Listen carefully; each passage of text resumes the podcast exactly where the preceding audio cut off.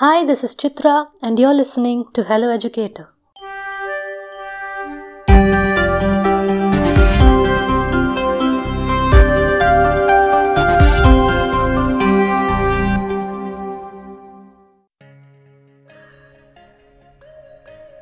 Can you think of a game that you played as a kid?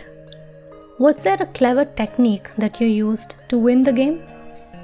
Gear up for a fun story because Samir and Dia are back in today's episode, brought to you by storyteller and educator Deepa. This story is curated specially for our young listeners and it's a great learning experience for them. Good evening, Mango listeners. Today we have a story about Samir and Dia again. Samir and Dia were playing a game of hide and seek. But it's not the usual game of hide and seek that you play. They are not the ones hiding. They have chosen some things to hide which the seeker has to find. The rule is that all of these should be hidden only on Samir's brown study table. It has a few drawers, many books on it, and other things which makes for a good hiding place for hiding some small objects. So today they chose a transparent ruler, a white eraser, a black pencil, a brown card, and a piece of yellow clay ball to hide. So one of them is going to hide all this on Samir's study table and the other person is going to find him. So first Samir was the seeker and Dia hid the uh, brown card inside a book, the transparent ruler in a pen stand. The black pencil in between the pages of an open notebook, the white eraser in the corner of the table, and she kept the yellow clay ball inside a bowl of white pebbles. Samir came, he just looked here, looked there, and in just a few seconds, he found all the hidden things. Dia was disappointed. She took more time to hide it than the time that Samir took to find it. Now she will make sure when Samir is hiding it, she will find it faster than Samir, she thought. So it was Dia's turn to be the seeker and Samir's turn to hide the things. Samir challenged Dia, saying, I will keep everything in plain sight and still you will not find it, he said. Dia said, What? I am sure I'm going to find everything. Don't act smart, So then Dia went um, outside and Samir hid all the things and called Dia. Dia came in and uh, at first she couldn't find anything. So she looked inside every book. Nothing. She looked in the bowl of white pebbles. Nothing. She looked at in the yellow pencil stand. Nothing. Now, where could Samir have hidden the things? As she was pushing around the books, she hit something on the table. That is when she noticed the transparent ruler on the transparent exam pad. How could she have missed it? It was right there on the table and she had not noticed it. Then she went on looking, and after a long, tough search, she found the brown card right there in the corner of the table. Since the table was also the same brown, she had not been able to spot the card easily. She found the black pencil over a black book that she thought did not have anything on at first. And try as she might, she could simply not find the yellow clay or the white eraser. Finally, Dia gave up.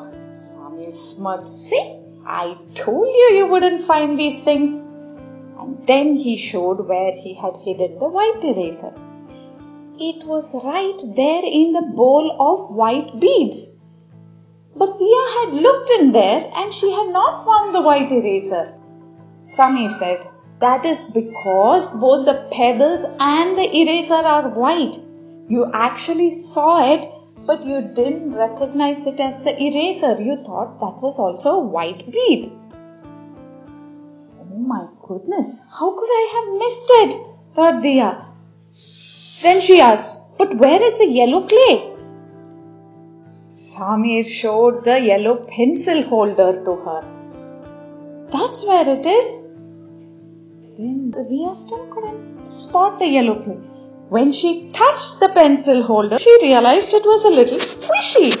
That's when she realized Samir had flattened the yellow clay against the pencil holder. And since the pencil holder and the clay were yellow, and the yellow clay was so flat, she did not notice the difference. So, this is what is called camouflage, children.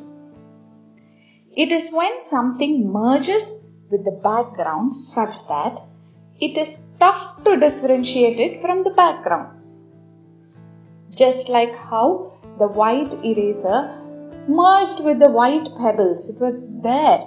Dia was not able to spot it out it was difficult to differentiate it from the white pebbles. Now, did you know many animals camouflage themselves like this? They use camouflage as a way to hide. Could be for various reasons. Now for the questions of today. Question number one Spot an animal or a bird in your neighborhood and find out if it uses camouflage as a technique. Point number two. Look at the picture of a polar bear and where it lives. Why would a polar bear need to camouflage himself? Polar bears are carnivorous animals, the other animals should be afraid of them. Why would he have to camouflage himself? Question number three How is the squirrel camouflaged? Why would the squirrel hide?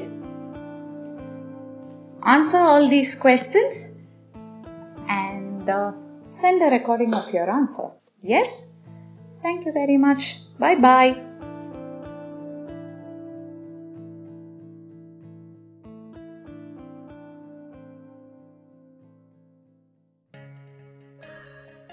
Wasn't that a wonderful story? We have lots more of such stories and amazing activities for kids at Mango Science at Home Club, a learning platform for 5 to 7 year olds mentored by us and facilitated by you, the parent. Head to our website for more details and let us know if you have any queries. To receive your daily dose of science stories, don't forget to subscribe to Mango Science Radio. We welcome stories from across the globe, so if you're a science enthusiast and would like to contribute to Mango Science Radio, please WhatsApp us at 99522 43541. Your feedback is valuable and keeps us motivated, so feel free to share your views in the form of an audio message on WhatsApp. Thank you so much for listening to Hello Educator. Remember to tune in for the next episode.